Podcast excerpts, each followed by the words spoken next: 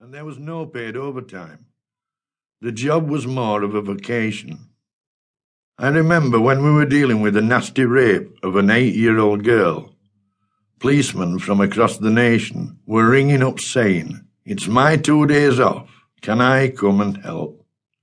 Now that's dedication for you. In the mid 70s, there were strong rumours of a large pay increase, and university graduates were joining the job for the pay and chances of promotion.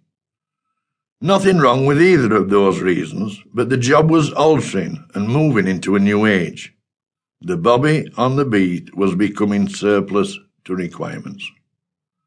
I joined the job to work with people, and even after two years in the CID, I elected to go back to the beat. All policemen, coppers, and bobbies have stories to tell about their individual times in the force. Some, I'm sure, will be better, and most certainly different from mine. But I've never seen any written down by my contemporaries of the cliff. I, like all the other lads, have plenty of tales, so I set off to write some down for my own children, Richard, Sally, and Paul, and also for my grandchildren, before memory fades. Six years ago, I was lucky enough to be invited to help Catherine Bailey with her research for Yorkshire's best-selling book of 2007 and the most sought-after library book of all time, Black Diamonds. Together we travelled several thousand miles over three years, and she now refers to my wife Christine and me as her northern mum and dad.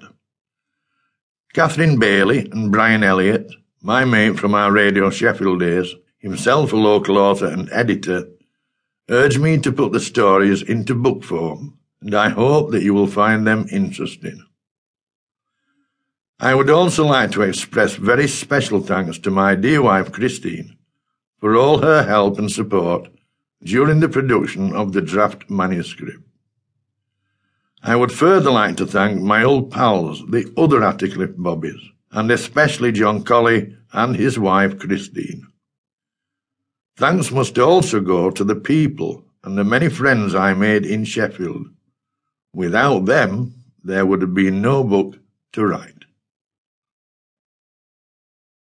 Chapter 1 My Very First Prisoner Squeak, squeak, squeak. Am I hearing things or what? Then nothing except the repetitive sound of Brown Bayley's drop hammer about a mile away. The hammer was used to reduce the size of the white hot steel ingots produced from the furnace. It was so big that when you were near the steelworks, you could feel the ground move.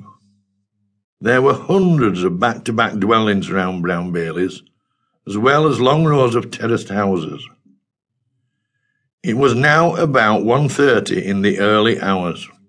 How the families who lived in those houses slept, I'll never know. The big hammer continued with awesome force all night long. No wonder a lot of the poor kids were late for school in the morning. Squeak, squeak, squeak. There it was again, but this time getting a bit louder, which suggested to me that whatever it was, it was getting nearer. There were only two dim gaslights still lit on Stevenson Road, and the only thing I could see were hundreds of snowflakes. It was 1962, the worst winter since 1947, and here I was, covered in snow, hidden in a door hole, feeling and looking like a frozen statue.